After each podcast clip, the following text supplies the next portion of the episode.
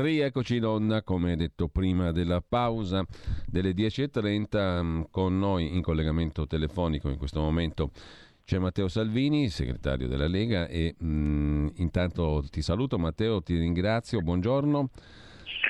Buongiorno a te Giulio, buongiorno a chi ci ascolta, cronache dalla quarantena. Ecco, ecco. come va? Quanti giorni mancano?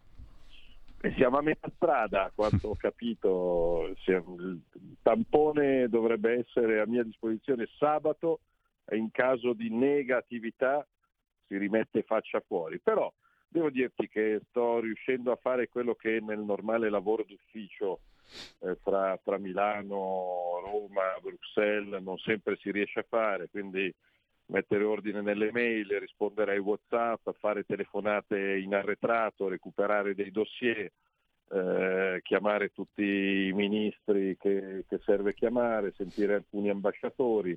Eh, quindi trovo, trovo, il modo di occupare la giornata, poi un occhio alle Olimpiadi, ovviamente da, da sportivo. Però mh, oggi ad esempio ho sentito Giorgetti, ho sentito il sottosegretario Freni, ho sentito Giulia Bongiorno, ieri sera ho sentito l'ambasciatore ucraino, ho sentito i nostri europarlamentari, ci sono alcuni bei passi in avanti da, dal punto di vista eh, economico per, per, per, quello che è l'impegno della Lega al governo, primo fra tutti l'energia. Sì. Tu ricorderai che noi ossessivamente da mesi eh, all'inizio presi in giro presi in giro da qualche politico e da qualche giornalista che diceva ma Salvini parla delle bollette, insomma non è da statisti parlare delle bollette, gli statisti parlano di politica internazionale, di, di legge elettorale, di grandi sistemi. Adesso tutti si sono accorti che, che il costo di luce e gas non è più sostenibile per le famiglie e per le imprese e dai e dai e dai, eh, grazie anche alle nostre insistenze, penso di, di, essere riuscito a ottenere che entro pochi giorni, se non è il Consiglio dei Ministri di questa settimana, sarà quello di settimana prossima, ci sarà un sostanzioso e importante intervento del governo di, di, di diversi miliardi di euro a sostegno di famiglie, piccole imprese, artigiani e commercianti che, che rischiano di vedersi staccare la luce e il gas perché il problema non, non, sono solo le grandi aziende, il problema è che se un ristorante, un artigiano, un mm. negozio non paga la luce e il gas, gliela attaccano e quindi ha finito di lavorare. Eh, quello che era una nostra preoccupazione, adesso ho visto che è stata condivisa da 5 Stelle, PD, Forza Italia e tutti quanti, bene, questo è il ruolo della Lega al governo, premere, insistere, proporre e quindi io penso che nell'arco di pochi giorni, e questa è una buona notizia non per la Lega, mm. ma per gli italiani in difficoltà, sia a casa che al lavoro, ci sarà un, un importante intervento per contrastare l'aumento delle bollette di luce e gas. Ecco, tu hai parlato di sostanzioso e importante intervento. In termini quantitativi eh, è possibile affrontare la situazione, visto che qualche ministro ha detto proprio in termini di quantità non possiamo indebitarci per coprire queste esigenze. Eh no, facciamo fallire le imprese e lasciamo al freddo le famiglie allora per non indebitarci. Quindi c'è qualche ministro che evidentemente vive in una realtà tutta sua. Non sto a dare cifre, però sicuramente oggi alcune interviste sui giornali da, da parte di esponenti del governo parlano di 4, 5, 6, 7 miliardi. A me il, il mezzo interessa poco, scostamento di bilancio, decreto urgente, a me interessa il fine. Il fine è aiutare in questo mese di febbraio e poi a marzo famiglie, ma soprattutto imprese, piccole imprese, microimprese, commercianti, artigiani e piccoli imprenditori in difficoltà a tener duro. E quindi conto che, che in Consiglio dei Ministri arrivi una proposta. Ho letto le parole del Ministro Cingolani, che, che ringrazio per la sua autonomia di pensiero e per la sua eh, concreta lucidità, eh, qua eh, se, se, non si aiuta l'Italia a superare questo aumento anche dal punto di vista del caro energia, eh, altro che PNRR e altre riforme. Quindi se riusciamo a, a ottenere questo intervento nei prossimi giorni, diciamo che, che il nostro ruolo al governo eh, prende forma, ha un senso, ma così come sul tema giustizia Oggi sì. l'intervista di Giulia Bongiorno che stimola il ministro della Giustizia a portare in Consiglio dei Ministri alcune riforme per cambiare il CSM, per evitare che i magistrati entrino in politica e poi tornino, tornino a fare i magistrati. Quindi anche su quello la spinta della Lega e diciamo anche l'aiuto dei cittadini perché ci sono i referendum mm. che, che, che, saranno al voto in primavera. Anche su questo eh, il prossimo Consiglio dei Ministri dovrebbe portare dei passi in avanti notevoli, anche le parole del Presidente Mattarella su, sull'urgenza di riformare la giustizia ci danno ragione. Quindi se metti insieme il tema energia, il tema giustizia, il tema mascherine sì. e approccio al Covid, quindi via le mascherine all'aperto da, da, da settimana prossima, la fine dello stato d'emergenza prevista per il 31 marzo e il dibattito sul superamento del sistema Green Pass che ormai è abbastanza diffuso, fortunatamente senza ideologia, diciamo che, che gli sforzi vengono premiati.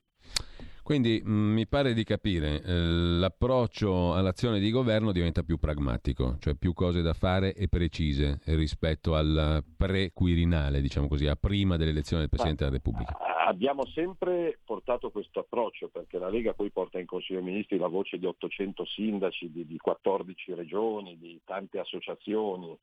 Diciamo che, che negli scorsi mesi il dibattito è stato quasi esclusivamente incentrato sul Covid, sulle misure, sulle chiusure, adesso fortunatamente sulle, sulle riaperture, quindi spazio per, per, altri grandi provvedimenti non, non ce n'è stato. Ricordo gli 8 miliardi di taglio di tasse, di cui la Lega è stata protagonista, ricordo il salvataggio della flat tax eh, fino a 65 mila euro di fatturato che è rimasto nella delega fiscale.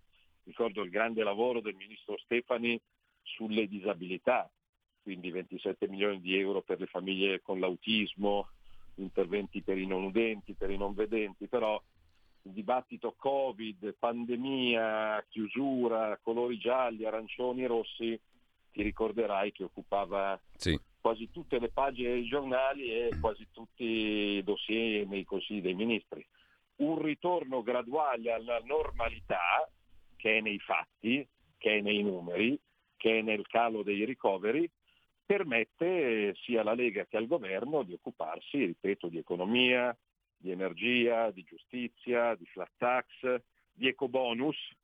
Mi risulta che nel prossimo Consiglio dei Ministri anche questo su, su, su forte spinta della Lega, una revisione dei limiti della cessione del credito che sta bloccando il settore edilizio e sta mettendo in difficoltà tante aziende sarà all'ordine del giorno, quindi evitare le truffe sì, bloccare i furbetti dell'ecobonus sì, però senza lasciare eh, in sospeso eh, tutte le aziende per bene, tutte le famiglie e i condomini che hanno cominciato dei lavori. Quindi se, se la pandemia verrà, verrà ridotta a quello che tutti speriamo eh, possa essere ridotta, ecco che, che il dibattito torna sui temi economici e quotidiani e su questo penso che la Lega sia assolutamente insuperabile. Ecco, da questo punto di vista, se posso rubarti ancora qualche minuto, tu hai citato il ministro certo. Cingolani, il quale in un'intervista pubblicata oggi sulla stampa dice che i costi di un anno del caro energia superano gli incassi del recovery o PNRR, certo. i piani dei fondi europei.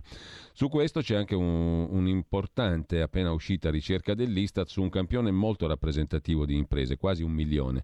La stragrande maggioranza di questi imprenditori dice a noi il PNRR ci tocca poco, mentre al contrario il caro energia ci tocca moltissimo a confermare le parole del ministro Cingolani. Dal PNRR realisticamente cosa ci dobbiamo attendere allora a questo punto?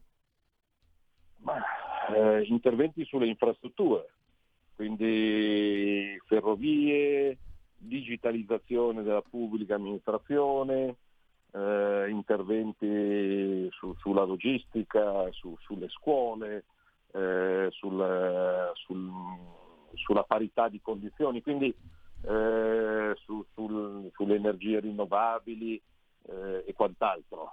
Però eh, il sistema paese è un altro, cioè, il PNR è una parte del tutto, non è il tutto. Quindi E per questo il ministro Cingolani ha ragione. Secondo gli studi di Confindustria il costo luce per le aziende italiane in questo 2022 sarà di 37 miliardi a fronte di un costo luce di 20 miliardi dell'anno scorso. Eh, non occorre un laureato in matematica per capire che se in un anno dove il Covid, ahimè, ha ancora forti impatti e notevoli limitazioni, tu hai 17 miliardi da mettere a bilancio delle aziende italiane come maggiori oneri energetici, eh, tu capisci che rischiano di saltare i bilanci di tante di queste aziende al di là del PNRR. Quindi benissimo il pragmatismo del ministro Cingolani e quindi io spero che porti presto in Consiglio dei Ministri dei provvedimenti per una maggiore produzione di gas, estrazione di gas, ricerca e importazione di gas, perché il gas nella transizione ecologica dei prossimi anni sarà sempre e comunque centrale. Gli ambientalisti radical chic che dicono no gas, poi vadano a spiegarlo ai verdi, al governo in Germania, ricordo a me, a te, a chi ci ascolta, che la Germania è quella che fa più uso di carbone in tutto il continente, quasi un terzo dell'energia è prodotta a carbone alla faccia del, del, dell'impatto ambientale. Quindi va bene muoversi sul gas, va, servono i rigassificatori fermi da troppo tempo per burocrazie e noi ideologici, servono centri di stoccaggio, serve pompare più gas dall'estero, servono buoni rapporti con i paesi da cui arriva il gas, tra cui la Russia. Ad esempio ieri c'era un, un surreale titolo di Repubblica, l'avrei letto in rassegna stampa, Giulio Salvini tende la mano a Putin. Ma Salvini ha semplicemente detto quello che ha detto Draghi e quello che ha detto Macron. Mm. Evitiamo guerre e lavoriamo per un futuro di pace e di stabilità economica ed energetica. Eh, quindi significa fare gli interessi del proprio paese e non, ormai c'è, se, se, dici una roba di buon senso o sei russofilo sei russofobo, semplicemente lavorare per evitare guerre. Io ho sentito sia l'ambasciatore ucraino che l'ambasciatore russo. Non siamo al derby Milan-Inter. Siamo in una situazione delicata dove giocare alla guerra è pericoloso, dove bisogna ciascuno mettersi, metterci ogni energia per evitare un conflitto, che poi per l'Italia sarebbe più disastroso che per altri, perché ovviamente noi non abbiamo il nucleare che ha la Francia o, o il carbone che ha la Germania e quindi saremmo i più colpiti in assoluto. Però diciamo che non sono i titoli dei giornali contro di me e contro la Lega che mi spaventano, ci siamo abituati da un trentennio, anche se ultimamente non so se è una mia impressione Giulio c'è un coro quasi unanime contro, contro la Lega, vuol dire che, che siamo nel giusto. Se, se, alcuni mezzi di informazione che, che dipendono da precisi interessi trovano nella Lega e in particolare in Salvini il colpevole di qualunque cosa accada, allora vuol dire che continuiamo a occuparci di vita, di vita reale. Io ho visto che ieri c'era il ministro degli interni, la Morgese a Milano, sì dove ormai gli episodi di criminalità sono fuori controllo, è riuscita a dire che però non bisogna incolpare l'immigrazione. Eh, lascio a te ogni commento, è chiaro che ci sono dei delinquenti italiani all'opera, però ahimè gli episodi di cronaca nera eh, risalenti a immigrati di prima o di seconda generazione sono all'ordine del giorno e ricordo sottovoce al Ministro, assurdo nell'assurdo, magari poi faccio un approfondimento sì. come Radio Libertà, visto che su altri organi di informazione sento solo silenzio. Tu sai quanti sono stati gli espulsi fra i clandestini fermati e portati al centro per i rimpatri di Via Corelli a Milano nell'ultimo anno? No. Zero. Sai perché? Perché non fanno il tampone. Cioè noi siamo qua a inseguire gli italiani col super Green Pass per andare dal tabaccaio però non siamo in grado di espellere un clandestino che sia uno e questo vuol dire che poi escono e tornano a delinquere perché ormai hanno capito l'antifola, si, si rifiutano di fare il tampone e quindi non li puoi neanche imbarcare sull'aereo per riportarli a casa. Questo accade sotto l'occhio vigile del, dell'attuale Ministro dell'Interno, però è un altro tema di cui ci occuperemo a brevissimo. Ecco. Intanto ecco. il tema che, che, interessa e preoccupa gli italiani è quello della vita quotidiana, dei risparmi sul conto corrente, perché con un'inflazione che cresce al 5% anche il tuo stipendio a fine mese vale meno, il tuo carrello della spesa è meno pieno e i tuoi risparmi in banca valgono di meno. Quindi avere un decreto urgente sul tema energia nei prossimi giorni è fondamentale. E il problema è anche, vedi i dati dell'Ocse, ne abbiamo parlato stamattina in rassegna stampa, giusto appunto, che l'Italia dopo la Grecia è il paese in cui il potere d'acquisto è stato più ridotto negli ultimi 15 anni, quindi l'inflazione pesa di più anche per quello, le cose costano di più e tu guadagni di meno. Assolutamente, quindi una sforbiciata alla burocrazia che per le imprese e le famiglie è un onere ormai insostenibile eh, siamo ancora in attesa di una profonda revisione del codice de- degli appalti, che ancora non c'è stata, siccome eh, quando devono fare qualcosa ci dicono ce lo chiede l'Europa. Beh, la revisione del codice degli appalti ce lo chiede l'Europa e questa volta fa bene a chiedercelo a differenza di altri temi. Eh, quindi taglio della burocrazia e semplificazione fiscale nel, nell'ottica della flat tax dal nostro punto di vista sono all'ordine del giorno. Eh, il massimo sarebbe poi concludere il percorso di pace fiscale sì. che avevamo cominciato come Lega al governo con rottamazioni e con un saldo e stralcio generalizzato sull'intero arretrato fiscale, c'è un magazzino fiscale Giulio di 900 miliardi di euro che teoricamente i cittadini dovrebbero allo Stato, che lo Stato non incasserà mai in un momento di difficoltà economica come questa e quindi io ritengo sarebbe molto più saggio un'operazione di verità, di trasparenza, di giustizia e di pace fiscale, eh, mi dai una parte del dovuto e ti azzero le cartelle e, e, ritorni a lavorare e avere un conto in banca. Ti confesso che con l'attuale maggioranza di governo eh, occorre molto ottimismo, noi ci proviamo, eh. noi ci proviamo così come ci proviamo su, su altri fronti e penso al tema dell'autonomia di cui ho parlato con Luca Zai e Attilio sì. Fontana eh, sarà un anno da mettere a frutto non, non, per litigi fra partiti, ma per, per portare a chiusura alcuni dossier. Il dossier autonomia, che ormai è richiesto sostanzialmente a gran voce da tutte le regioni, perché significa maggiore responsabilità, intervento diretto degli enti locali e superamento delle lungaggini burocratiche statali, eh, penso che, che, possa essere giunto a buon punto. Eh. Ne ho parlato col ministro Gelmini, ne parlerò appena finita la quarantena col presidente Draghi. Io penso che sarebbe un bel segnale di, di futuro, di fiducia negli enti territoriali, di estensione delle responsabilità. Quindi non, non dispero e non escludo sul riuscire a chiudere il percorso dell'autonomia prima della fine della legislatura.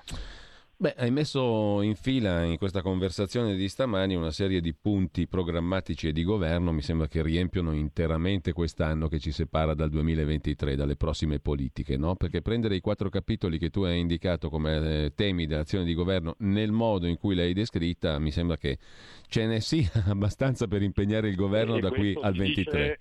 Perché per fare queste cose è meglio essere dentro il governo che fuori.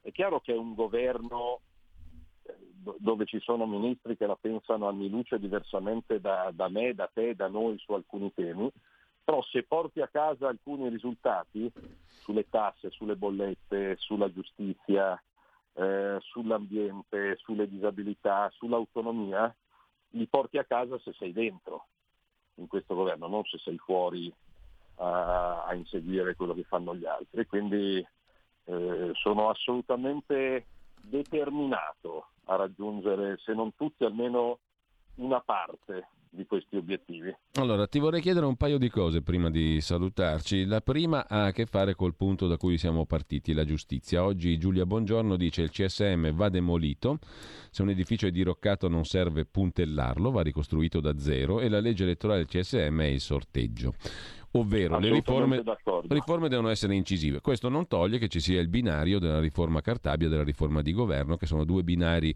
diversi, quelli del referendum che affronta in maniera così radicale, come dice Buongiorno, le questioni, e quello invece della riforma che può andare nella stessa direzione. Tu la vedi, la vedi così? E poi, seconda cosa, ti ha stupito quello che è stato anticipato oggi sui giornali del nuovo libro di Palamare Sallusti, Logge e Lobby? Nel quale si parla anche della disavventura giudiziaria e, e mediatica che è capitata a Luca Morisi. Ti ha stupito quello che racconta Palamara um, a Sallusti o niente di nuovo sotto il sole, purtroppo? Cosa, cosa racconta Palamara a Sallusti? Io stamattina sono da, dalle 8 impegnato in altri dossier, quindi mi sono ormai non mi stupisco più di nulla in questo mm. paese perché pur di attaccare la Lega ho visto che ne hanno inventate di, di tutti i colori. Però di, Te la faccio in sintesi, parla... dice in sostanza un fatto giudiziariamente irrilevante, come anche la magistratura inquirente all'epoca lo aveva definito, emerge dopo due mesi con un evidente scopo di colpire Salvini, perché dal punto di vista giudiziario c'era il nulla, ma apparati intermedi, e sono appunto l'oggetto del libro Logge e Lobby, eh, e anche semplicemente mh, mm, inquirenti ai diversi livelli hanno avuto l- l'input politico di portare alla luce la vicenda. Questo in estrema sintesi. E soprattutto qualsiasi Così fuga di notizie è tracciabile e, e si, ed essendo tracciabile si potrebbe ricostruire come è avvenuta, ma non lo si fa mai. Perché oggi è lobby... Forse sarebbe gravissimo, eh, perché si parla si parla di attaccare in maniera premeditata senza alcun fondamento giudiziario eh, un partito che, che, governa questo paese. Questo è. Togliamo, sarebbe gravissimo se fosse accaduto in casa del PD o in casa dei 5 Stelle, mm. per intenderci. Per attaccare un partito al governo di questo paese da parte di pezzi di Stato di questo paese, sfruttando eh, le persone, sarebbe di una gravità inaudita. Talpe a orologeria le chiama il tempo, oggi che anticipa il capitolo. Talpe a orologeria.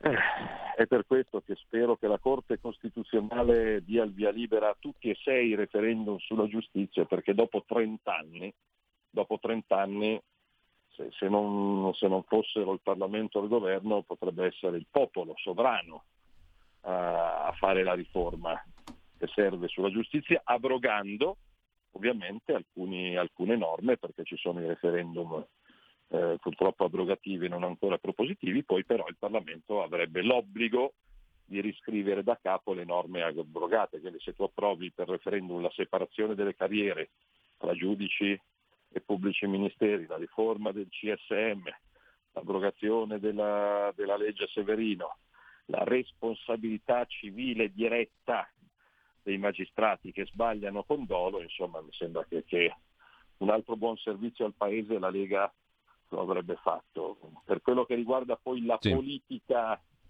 eh, in quanto tale, anche se per me la politica è soluzione dei problemi quotidiani, oltre che valori e ideali comuni, lavoro e lavorerò per eh, tenere unito un rinnovato centrodestra che nelle ultime settimane si è dimostrato sfilacciato e litigioso.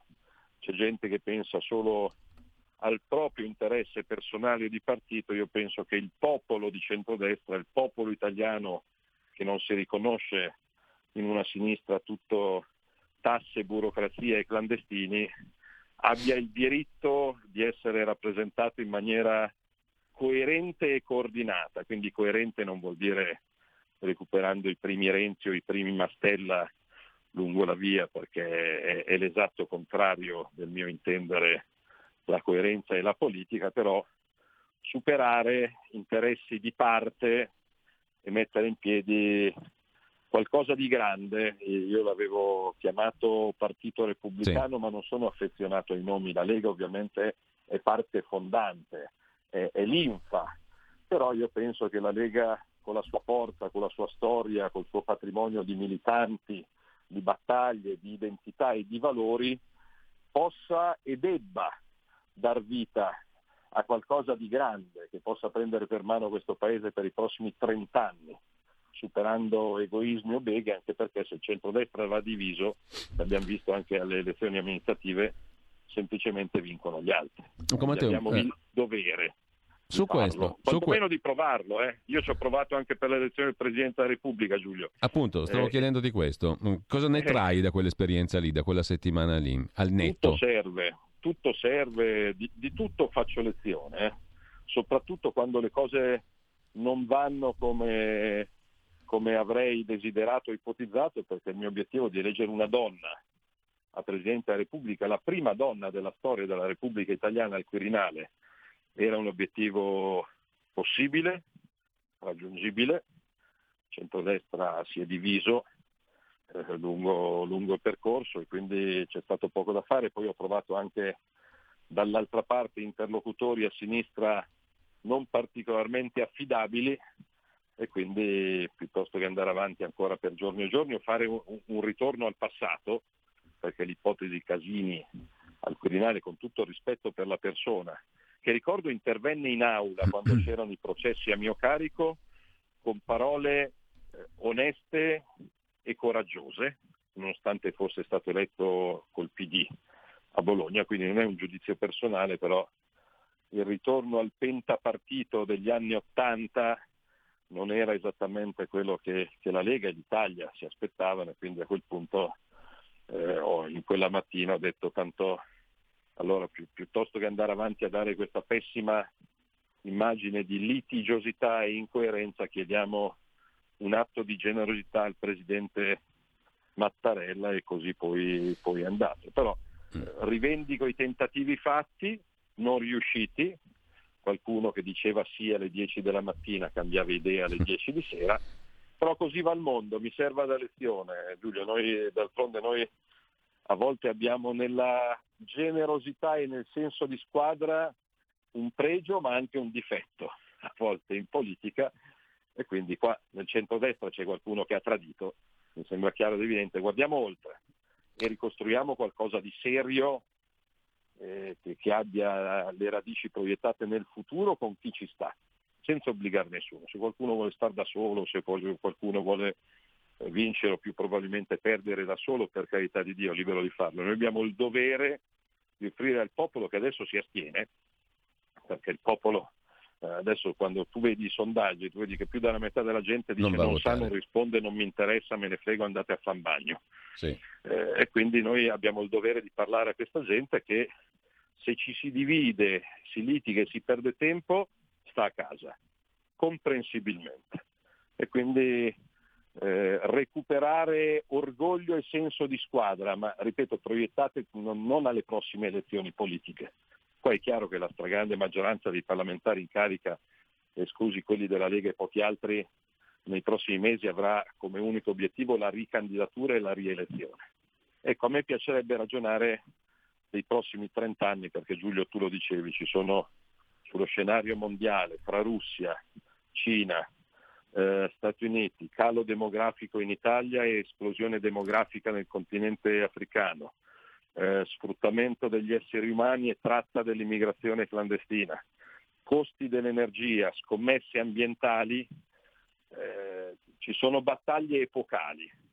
E quindi abbiamo il dovere di provare a farle e vincerle tutti insieme. Io su questo non cambierò mai idea se qualcuno invece nel centro-destra vuole stare per suo conto oppure vuole tornare indietro al passato, libero di farlo. Io proverò con tutte le mie energie a offrire agli italiani in questo momento sfiduciati e che, che, che vivono con rassegnazione il PD che perde sempre le elezioni ma poi trova sempre il modo di governare e condizionare i governi, ecco, un'alternativa seria per i prossimi 30 anni. Allora, ringrazio Matteo Salvini, buona giornata, buon lavoro, a presto. Grazie Giulio, grazie a te, grazie alla comunità di Radio Libertà, grazie agli ascoltatori. Uscito dalla quarantena conto di tornarci anche fisicamente eh, in, in presenza. Adesso torno a fare lo stalker con alcuni ministri sul tema energia, bollette, luce gas per, per arrivare a, a, una soluzione il prima possibile. Beh, un dato di fatto, prima ne parlava nessuno, adesso il tema c'è come, no? Dai, dai, chi la dura la vince. a presto, grazie a Matteo Salvini, buona giornata, buon lavoro. A voi.